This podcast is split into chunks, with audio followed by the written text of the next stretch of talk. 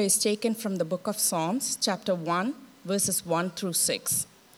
Blessed is the man who walks not in the counsel of the wicked, nor stands in the way of sinners, nor sits in the seat of scoffers. But his delight is in the law of the Lord, and on his law he meditates day and night. He is like a tree planted by streams of water that yields its fruit in its season and its leaf does not wither. In all that he does, he prospers. The wicked are not so, but are like the chaff that the wind drives away. Therefore, the wicked will not stand in the judgment, nor sinners in the congregation of the righteous. For the Lord knows the way of the righteous, but the way of the wicked will perish. This is the word of the Lord.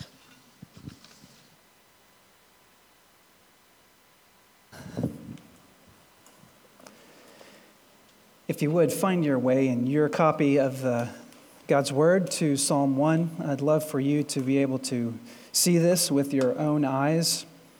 So you find your way to Psalm 1, and we will think about this together. And as you're turning, I'm just going to invite you to pray with me. Lord Jesus, we come in your name. We have sung to you in your name. We have prayed in your name, and we have gathered together in your name.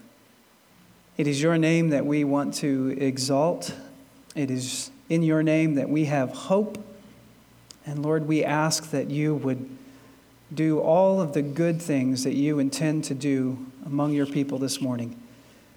Would you bless us, please, according to your word, as we have just read and we have considered Lord, I pray that your will would uh, come to fruition in each of our lives. I ask you to not let the enemy have any foothold in our lives. Do not allow him or any of his fallen angels to distract us from what you would want to say to each of us. And Lord, I pray that you would give us ears to hear. Let each of us, Lord Jesus, hear from you this morning, I pray. And I desperately need your help in order to do that because I can do nothing in myself. And yet I know that with you all things are possible. And so we have our eyes fixed on you, and we ask you, Lord Jesus, to be gracious to you, to us. And it's in your name we pray, Lord Jesus.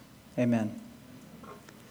We have been spending some time this summer moving through uh, the Psalms and um, I have been away for about eight weeks on a sabbatical and have had uh, a wonderful group of guys to sort of stand in and, and preach while I was away. We had David Gonzalez and Steve and uh, Chris, uh, Andy, Andrew.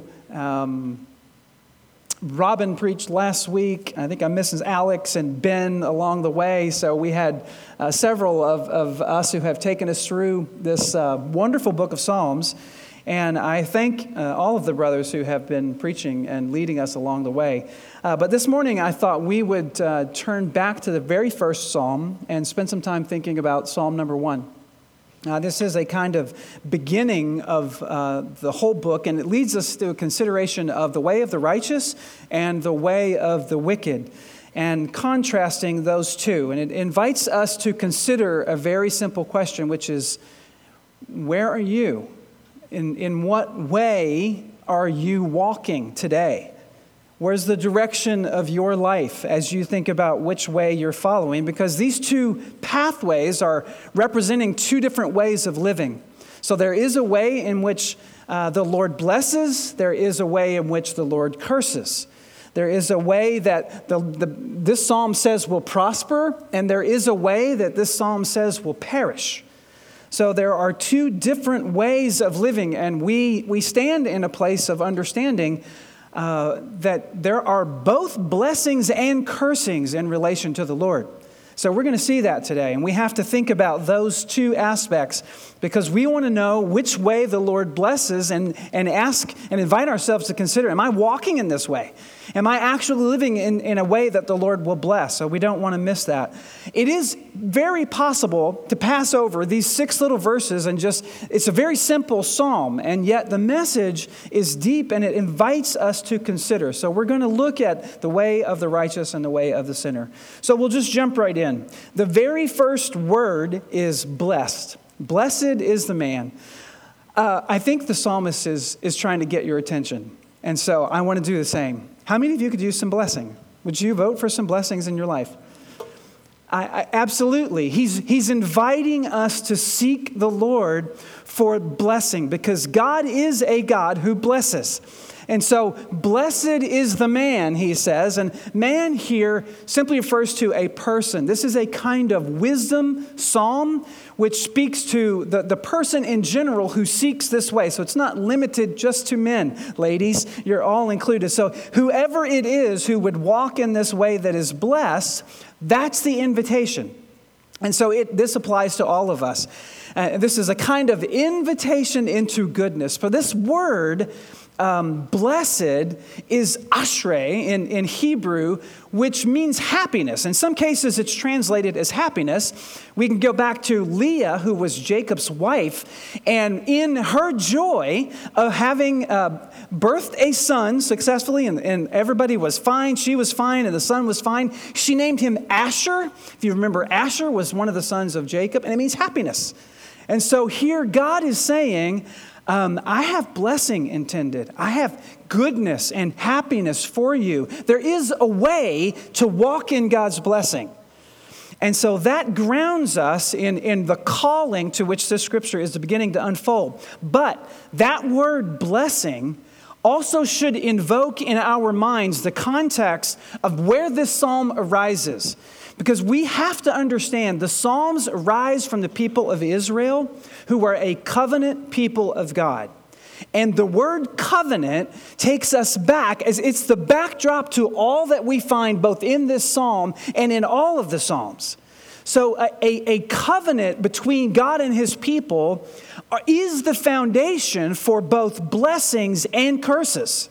If you remember, last year we made our way through the whole Old Testament, through the Old Bible actually, and we discovered something. And I, I, some of you came to me and said, I didn't know there were curses in the Bible. There are. If you read Deuteronomy 27 and 28, you will discover God promised in that covenant of establishing the nation of Israel as his people, which he said, You are my people. I will be your God. And you remember Israel said, Yes, we will do everything that you say. And in our uh, desire to follow the Lord, don't we do that? Sometimes you, you've been in a hard spot and you say, You get me out of this mess and I'm all yours. We, we make those kinds of promises. But God reminded us in His Word okay, you want the blessings, if you, there are conditions, and so there are also corresponding curses. We have to remember this. This, is, this shapes how we think about this psalm. And so let me go back to Deuteronomy 28, and, and let's look at the blessings that God promises and also the corresponding curses. So Deuteronomy 28, verses 2 to 6 says this These are the blessings. These blessings shall come upon you. It's an entire chapter of blessings, by the way. I'm just going to read you a little snippet and then a little snippet of the curses. But read, it's a massive chapter of promised blessings. All these blessings shall come upon you and overtake you. I love that word because it means being tackled from behind. If you've ever played tackle football in the, in the sand lot around the corner and somebody tackles you from behind, you didn't see him coming, that's what this word is. It's God's blessings will grab a hold of you when you least expect it. And so they will overtake you if, conditional, if you obey the voice of the Lord your God. Blessed will you be in the city, and blessed will you be in the field. Blessed shall you be, shall be the fruit of your womb, and the fruit of your ground, and of the fruit of your cattle, of the increase of your herds, of the young of your flock. Blessed shall your basket and your kneading bowl be. Blessed will you be when you come in, and blessed will be you will be when you go out. You see God's blessings wonderful and sweet, which we all love and can say probably amen to. And yet, do you know this is conditional if you obey his voice, and the curses are also present if we disobey. And so, verses uh, 20, uh, 15 to 19 say this But if you will not obey the voice of the Lord your God, or be careful to do all of his commandments and his statutes that I command you today, then all of these curses shall come upon you and overtake you. There again, the converse is true. Cursed will you be in the city, and cursed shall you be in the field. Cursed shall, you, shall your basket be and your kneading bowl. Cursed shall be the fruit of your womb, and the fruit of your ground, and the increase of your herds and your flocks. Cursed will you be when you come in, and cursed will you be when you go out. So the covenant of God shapes how we think of the blessings that come. Because this tells us you must be in a relationship with God in order to enjoy his blessings. This is not automatic. There, there's conditions here. God said to his people, Will you be my people? And they answered, Yes, we will be your people. In other words, I will be your husband if you will love me and me alone. You remember that? God wants to be loved above all. His devo- the devotion that he calls us to is deep and real and abiding. And every time we read verses like this, it, it calls for us to examine our hearts and say, do you love the Lord your God with all of your heart and soul and mind and strength? Because that's the relationship. That's where we're going. So, I, the blessings that we're about to talk about come from that kind of relationship. And if not, if you're not in love with Him, if you're not seeking Him, you're not in a covenant relationship, then the curses apply. And you'll remember, folks, we live in a world that is cursed. We live in a world where Adam and Eve did not obey the voice of the Lord. And what happened was a curse came upon all of humanity. And we struggle under that to this very day. Right? Everything from the breaking down of, of this entire world to bodies as we age, right? We, we suffer under the curse of broken relationships, broken friendships, anxiety, all sorts of things. All of that comes to us because of this world being under a curse. The only way to escape the curse of sin is to follow the Lord with all of your heart and to love him above all. And so that's what this psalm is about a way that the Lord blesses and also a way that is cursed. So let's go back and read Psalm 1 one more time. Blessed is the man who walks not in the counsel of the wicked, nor stands in the seat of sinners, nor sits in the seat of scoffers. And you'll notice the progression there from walking to standing, which is more firm, to sitting, which is fixed. There's this progression of, of continuing in evil, things just get worse and worse. And so, blessed is a man who does not. So, we start with some negative things the, the person who, who is blessed by the Lord doesn't do some things. Namely, we do not seek counsel from the wicked. The simple question here is from whom do you get your advice? When you are in need, to whom do you go to help you figure out what to do? That's the question here. And the blessing is don't go to someone who's wicked. Don't get, we make thousands of daily decisions, right? Every one of us, we're making all kinds of decisions all day long. Whose advice are you listening to? Whose input into your life shapes what you do and how you make your decisions? That's the, the question here. And don't let it, says this the blessed person does not walk make daily decisions based upon the counsel of wicked people. And then, secondly, neither does he stand. Okay, a little more firm. We, we stopped making daily decisions. Now we're standing, standing in the way of sinners or the lifestyle of sinners. Don't get a fixed position of, of, of your fundamental principles in life in uh, being informed by sinners. So, people who consistently deviate from God's will, don't get your fundamental principles of operating in your life from those people. That a, a blessed person won't do that. And then third, we see nor sits in the seat of scoffers. Right? Scoffing is um, a mockery that comes from a position of haughtiness or arrogance. So it, it's, it's scornful disdain towards people who are lower than you. And I, I'll date myself here. I grew up watching the Muppets. I don't know if anybody watched the Muppets. Some of you did. It, do you remember Statler and Waldorf, the two old Muppets up in the balcony? Classic examples of sitting in the seat of scoffer. If you've never seen the Muppets, you just need to watch it just for the sake of watching these old guys because they're absolutely hilarious. And, and all they're doing is pouring scorn on people. Everybody's failing. They're all not doing anything. Everybody doesn't live up to their standards. And so they're high and above everyone, literally. And yet they're pouring out scorn. That's a, that's a scoffer.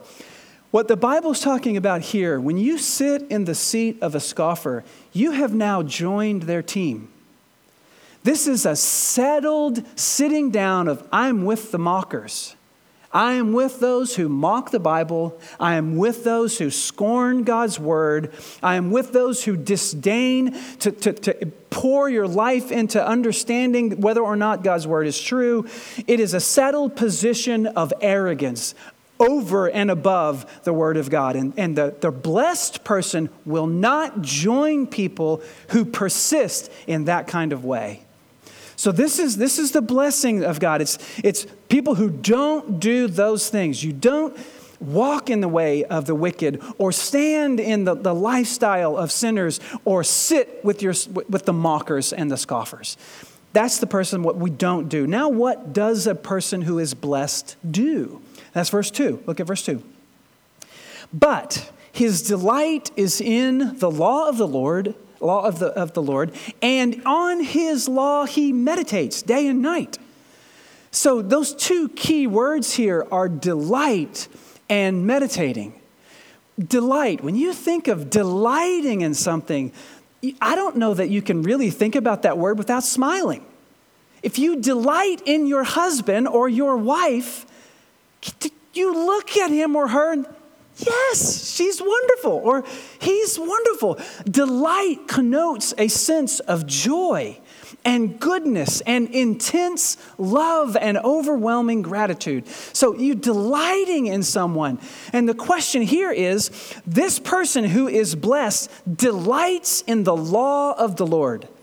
And the word law here, don't just think 10 commandments. It's much, much more than that. Law here is the Torah. It is, it is all of the instruction of the Lord. It's His word, you might say. So, this person who God blesses not only does not do some things, but what he or she does do is delight in the word of the Lord. And also, we discover from David, he helps us understand something. To delight in the word of the Lord is to delight in the Lord himself. And to despise the word of the Lord is to despise the Lord himself. We discovered when David sinned with Bathsheba and Nathan came to him. You remember David sinned with Bathsheba, committed adultery. He maybe have raped her even, uh, and then tried to cover up her pregnancy by murdering her husband. And Nathan came to him and had a conversation with him, and he said, This is what the Lord says to you. And I'll read 2 Samuel chapter 12, two verses 9 and 10, which says, This is God speaking. Why have you despised the word of the Lord? Okay, there it is. You've despised the word of the Lord. And now look what the Lord does to do what is evil in his sight. Now, therefore, the sword shall never depart from your house. Because what? Because you have despised who?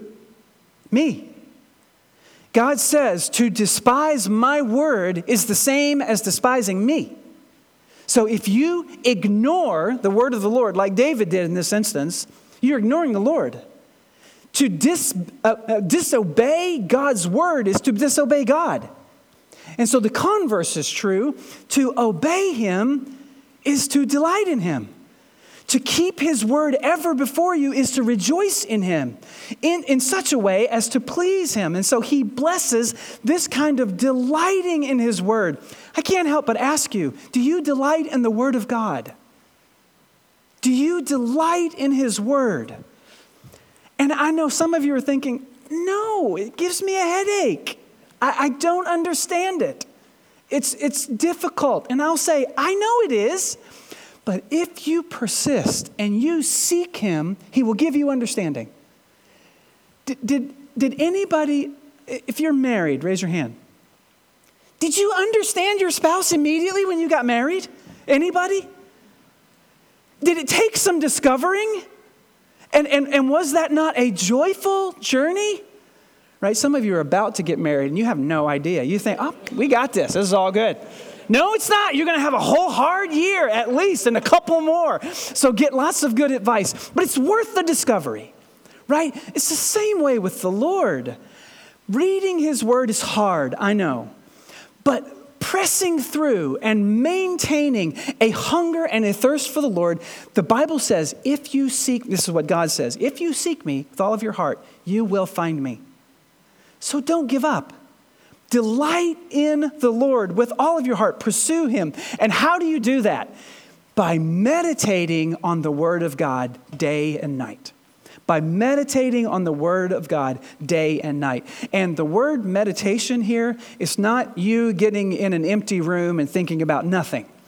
It is a active pursuit of God's word. The word meditating actually means to mutter or in some instances, it's like a, a dove that coos, you know, that little, it's that, it's that muttering under your breath. And I think it comes from this notion of when you're meditating on God's word, you're saying it over and over and over again to yourself.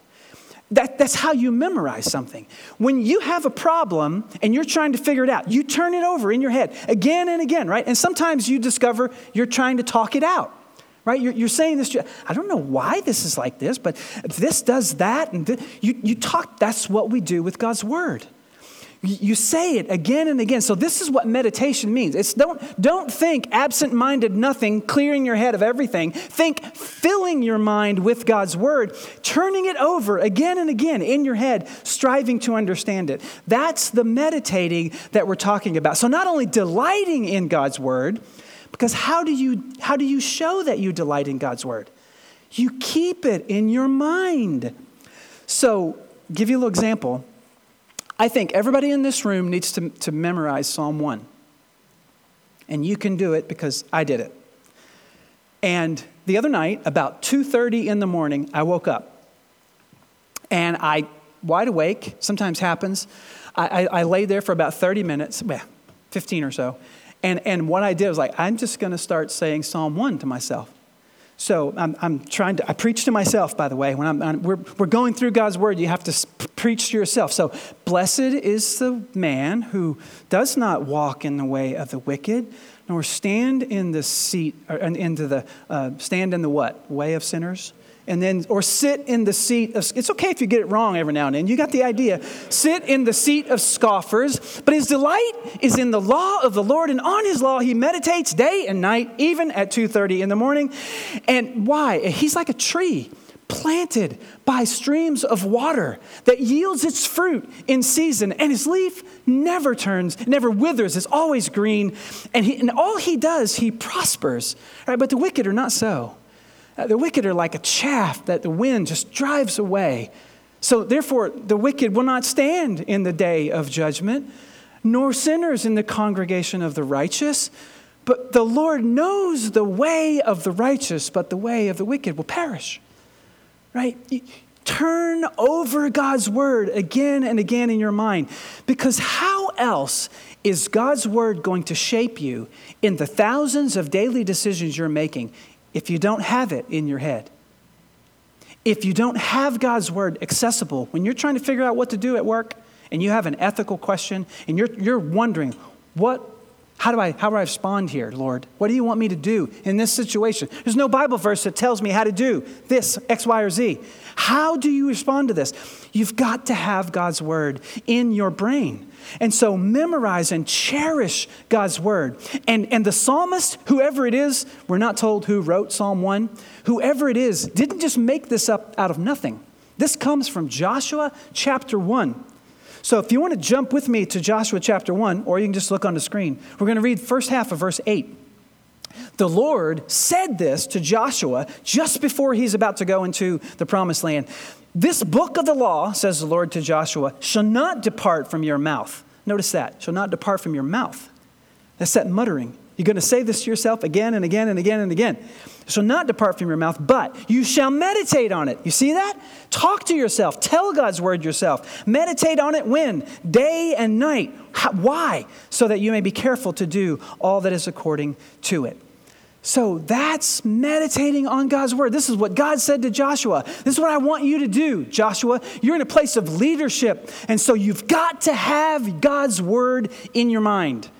And, and I don't know if you know this or not, but in uh, when God gave instructions for how the people of Israel were to set up their king, do you know the first order of business every king of Israel was supposed to do when he sat on his throne? Do you know what he's supposed to do?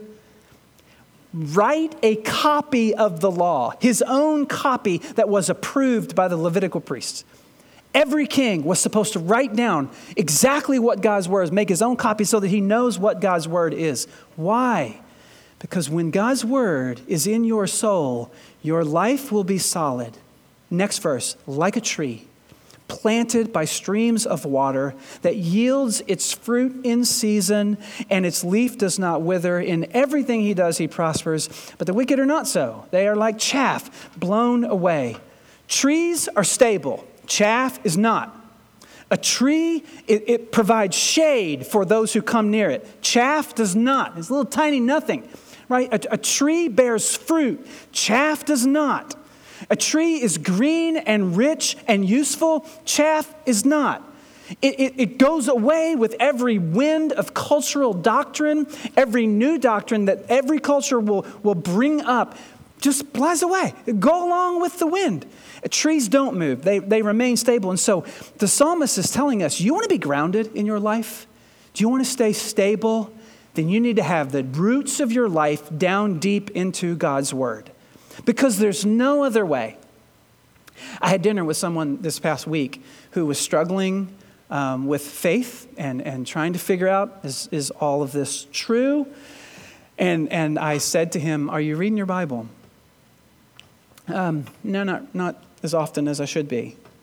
And, and my answer was, you need, you need to get into it. You need to get into God's Word on a consistent basis. I don't know anything else in my life that has helped me more than having a consistent Bible reading plan. Even the, the words you don't understand, read them. Even the, the parts that are difficult. And don't skip over the genealogies, right? They, they're helpful too. There's a reason they're there. All of God's word is useful for building up and for teaching and for correction and reproof. All of God's word is helpful. We ha- you have to get into God's word because you will learn where the truth is and where falsehood is. Because this, the, the verse, um, it's at the end of verse 3. All that he does prospers, right? If, if you, you can pluck that verse out and say, it is God's will for you to prosper. And if you don't have a context for understanding God's word, you can misunderstand what's being taught and have it misapplied. Because some people can say, see, right there, it says, in everything he does, he prospers. So God wants you to prosper. And here's what prosperity means it means having a million dollars in a bank and a Maserati in the garage and a, and a jet on the, in the hangar and a mansion in the woods. That's not the kind of pros- prospering that the Bible is talking about. How do I know? Because of the context of where this quote came from. Go back with me to Joshua chapter 1. I'm going to read the rest of chapter of, of verse 8. Joshua 1 8.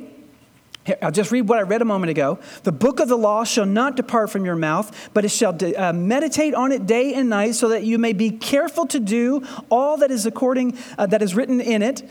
For then you will make your way prosperous, and you will have good success. Well, what are the conditions of when you're going to be prosperous and when you're going to have good success? To whom did God say this?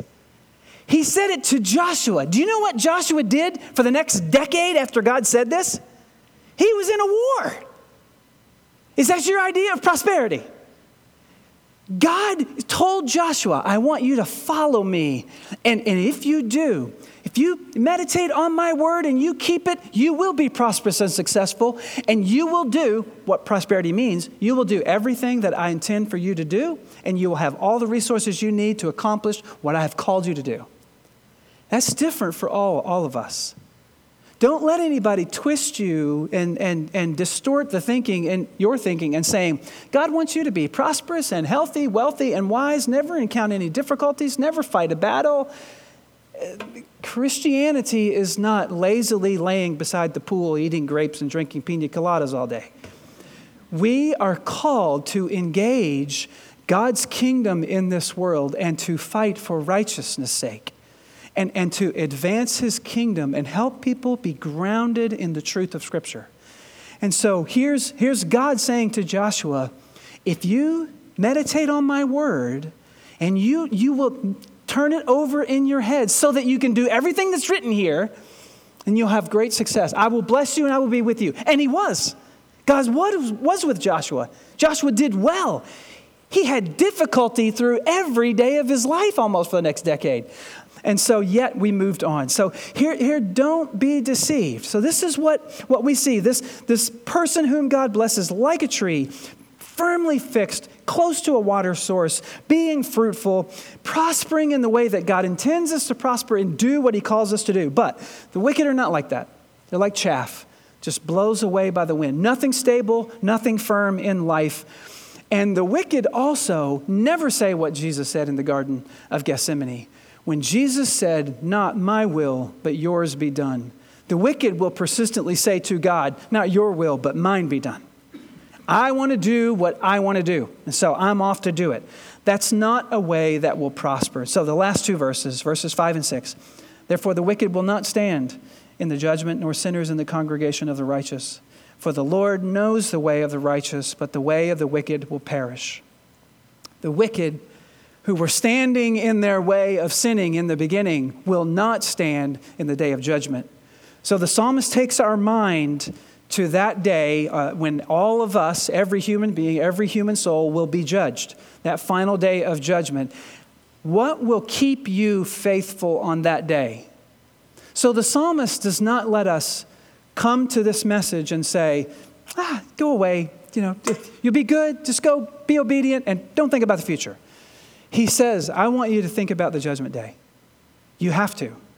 I want you to think about that day when you will stand before the Lord and give an account of your life. What will keep you standing in that day? And it's righteousness, it's not sinning. So, the, the only way to survive the day of judgment is to embrace the Lord in being righteous today. That will carry you. This way of righteousness must be embraced in our lives. Otherwise, we will be removed from the congregation of the people of the Lord. We won't stand in there, we won't be allowed in that congregation. And so sinners will be moved forever. Why? Because they did not know the way of the righteous. And this word, the Lord knows the way of the righteous, don't hear that as, well, God knows everything. He has right and correct factual knowledge. That's not this word. This word know is the same word that is used of Adam when he knew his wife and she conceived and bore a son. God's knowledge of the way of the righteous is not merely factual and informational, it is intimately relational. So, people, if you want to walk in a way that the Lord blesses and you walk in, in a way that He, he uh, governs and oversees. That's what we're saying here. God knows your life, He knows every difficulty, He knows every challenge, He is intimately acquainted with all of your ways. As Psalm 139 says. And he governs your life and walks you through them. He goes with us through dark valleys and bright mornings. Do you want him with you? Do you want to walk with him in that way? That's what the psalm is saying. And so, what have we seen? We've seen a way of the righteous and a way of the wicked. We have seen this is about covenant people. The way of the righteous are members of the covenant, the way of the wicked are not members of the covenant. The way of the righteous is blessed, the way of the wicked is cursed. The way of the righteous is to delight in the Lord. The wicked despise him and ignore his word. The, the righteous meditate on God's law day and night on his word. The wicked ignore God's word day and night. The righteous are like a tree. The wicked are like a chaff that is blown in the wind. Righteous are strong and enduring. The wicked temporal and blown away. Uh, the righteous are deeply rooted and connected to source of life wicked are not. The righteous bear fruit, the wicked do not. The righteous don't wither, the wicked does quickly. The righteous will stand in the day of judgment, and the wicked will not. The righteous will be present in the congregation of God's people, but the wicked will be absent. The way of the righteous is a way that the Lord will prosper, and the way of the wicked is one that will perish. And so, in conclusion, I want, to, I want you to think about three words covenant. Are you a member of God's covenant community? Because the blessings that we're talking about here only come to those who are a part of the covenant kingdom of the Lord. If you're not, then the question is, well, how do I, how do I become part of the, God's kingdom? And Jesus, on the night before he was crucified, says to his disciples, This cup that I hold before you is a new covenant in my blood, which is shed for you. The way to get into the covenant kingdom of the Lord is by putting your faith in what Jesus has accomplished, both in his righteous life, his atoning death, and his victorious resurrection. Putting all confidence in him and asking him, Will you save me? Will you forgive me? Will you, will you give me your spirit? And, and his answer will be yes. You come to me, I will never cast you out, is what Jesus says. If you come in faith to the Lord Jesus, he will never cast you out. So, are you a part of the covenant kingdom? Is the first question. Second, this is for those of you who are believers. Are you delighting in the Lord? Can you truly say you are delighting in the Lord? Do you love him above all else? Is Jesus Christ the delight of your life? I can't answer that question for you, only you can. If you have five minutes, you knew you, you, you, you could be with anybody on the planet, any human being. Who would you want to be with? Who, who would you rather be with? Where would you, would you want to be with Jesus? Is he the delight of your life? And then lastly, how are you at meditating on God's word? Uh, the, the person whom God blesses meditates on God's words day and night. I'm not telling you that to heap guilt on you. I am telling you that to invite you into a place of blessing. Because the Lord says, if you obey my words, I will bless you, I will take care of you. And we tend to think, I know what's best for me. I, am gonna, I don't, not going to pay attention to the word of the Lord. And I want to invite you, every one of you, to consider if there is some area of your life that you are knowingly disobeying the Lord, you won't be blessed in it. If you're a child of Christ and you're intentionally disobeying God's word, it won't bring blessing. And you know what it will bring. And so, what is the solution? It's to repent and ask forgiveness. And we serve a Jesus who says, I will forgive you. 70 times in a day, I will forgive you. Why would we abuse such incredible grace to someone who tells the story of, You come to me, ask for forgiveness, I will forgive you? So, if we believe this is true, then let us quickly repent. Let us turn away from any act of knowing disobedience and humble ourselves before the Lord. Would you pray with me?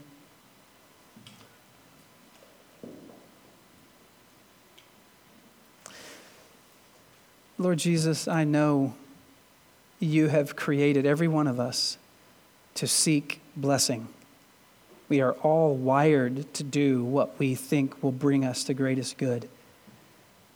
And yet we fumble about and pursue that goal in the wrong way. And so, Lord, I, I ask you for those who are unsure of whether or not they're in the covenant kingdom, uh, they're unsure of their relationship to you, would you let today be a day of settling with you? Lord Jesus, don't let anyone walk away today confused about where they stand with you. Would you grant faith and the simple invitation of the Lord Jesus? If you come to me, and I will never cast you out. Your word tells us to those who received Christ, who believed in his name, you gave the right to become children of God. Lord, let those who don't yet know you believe in you wholeheartedly and receive you by believing in you right now. And, and I invite you, if you're not a Christian, pray to the Lord right now and say, Lord, forgive me, wash me, cleanse me. And for those of you who, who are walking with the Lord and you know Him, I just invite you to, to consider is there anything from which you need to repent? Lord Jesus, you, you tell us if we turn away from evil and cling to you, our hearts will find their home. So, Lord, give us the gift of repentance right now. And I just want to invite you, if you something comes to mind, then just in your heart between you and the Lord, just confess it. Turn away from sin and open up your arms, as it were, by faith and cling to the Lord Jesus. And Jesus, you are great. You are so great. You have accomplished salvation for us, and you grant daily forgiveness to us. May we love you with all of our heart Cause us, Lord Jesus, every soul in this room to delight in you and turn our eyes away from futile, fruitless, chaff like temporal things. And let us cling to you with all of our heart and soul and mind and strength. In your name I pray, Jesus. Amen.